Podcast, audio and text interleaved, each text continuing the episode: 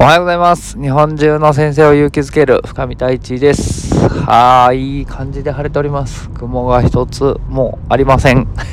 夏が来ましたね。ということで、火曜日でございます。えー今日は、えー不安か愛かという話をしていきます。よろしくお願いします。はい。なんか人間の、まあ、行動原理を突き詰めていくと、究極はこの2つしかないと。不安か愛かということです。で、なんか自分がこう迷った時とか、うわーってなった時に、それどっちから来るのかなーってちょっと見な見つめ直してみる。あ不安が勝ってるから今こういうことしてんだなとか、あいや愛が勝ってるからこういうことしてるんだなとか、えーっていう風にちょっと見つめ直してみるとなんかこうじゃあどっちの選択するっていうものが見えてくるのかなっていうお話です。であ本当そうだなと思ったことがですね今日の朝ありまして、えー娘がいるんですけどお家に、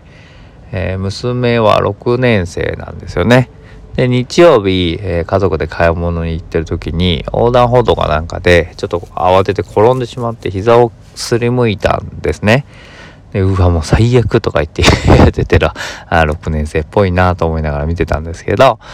まああ、えー傷パワーパッドみたいなのを貼ってね、えーまあまあこうぐじゅぐじゅしているそんなにでもまあめちゃくちゃひどくはないんですけど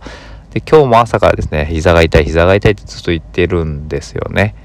でなんでそんなにずっとこう明らかにこうなんていうのかな人にアピールしてる言い方というかなんか聞いてほしそうな言い方をずっとしていて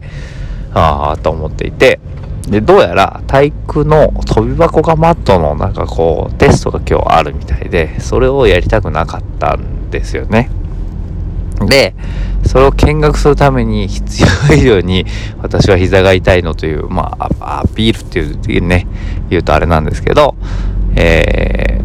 こうねそういう話をずっとしていてああそうなんだねと思っていてまあ休みたいなら休めばぐらいのことで僕は思ったんですよ最初はそしたら奥さんが「そんなんじゃダメだ」って言って言ってなんかこうやらなきゃいけないこと特に今日テストだしあのそんな風にねこう受けなくていいみたいなことは良くないみたいなことを言っていいたんですよ。でそしたら 洗面所の方でしくしく泣いていてまあその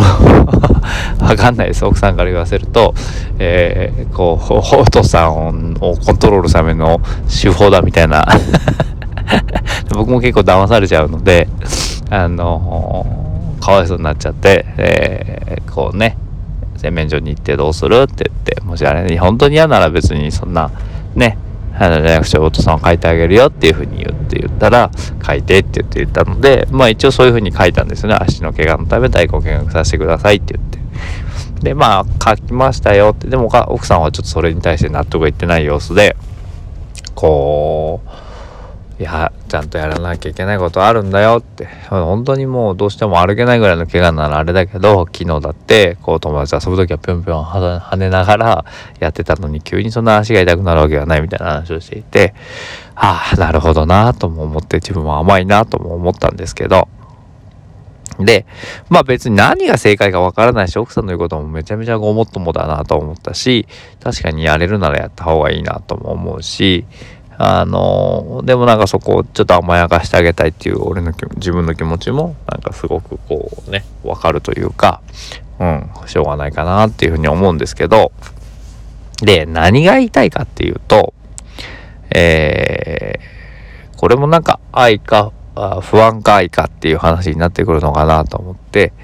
なんかこうどっちも愛だなとは思ったんですよ。や体育をやってもらうっていうことを選ぶのも愛だしでもまあね痛いならいいよって言ってやめるっていうのも愛だなと思ったんですけどどっちを選んでもこの場合は OK だと思うしまあ子供がね娘がどっちを選択するかわからないですけどとりあえずじゃあ、まあ、休みたいなと思った時に休めるようにしとこうと思って一応連絡帳には書きました。あのこういうふうにあのもしあの足の怪我がって書いたのであとは自分で決めなって言ってお母さんの言うこともわかるでしょってお父さんも別にどっちでもいいと思ってるし休みたいなら休めばいいと思うけどあのそれを自分で選んで、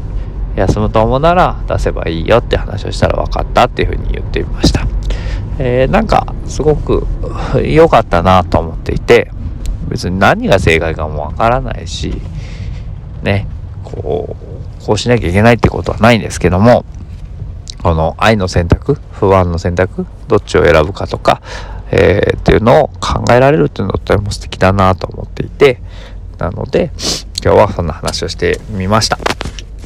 えー、皆さんも今日ね、起こる耳の周りの出来事を愛か不安かでちょっと見てみると、いろんなものが見えてくるんじゃないのかなと思いますので、是非そんな視点も持ってみてほしいなと思います。ということで、えー、頑張っていきましょう。See you next time. バイバイ。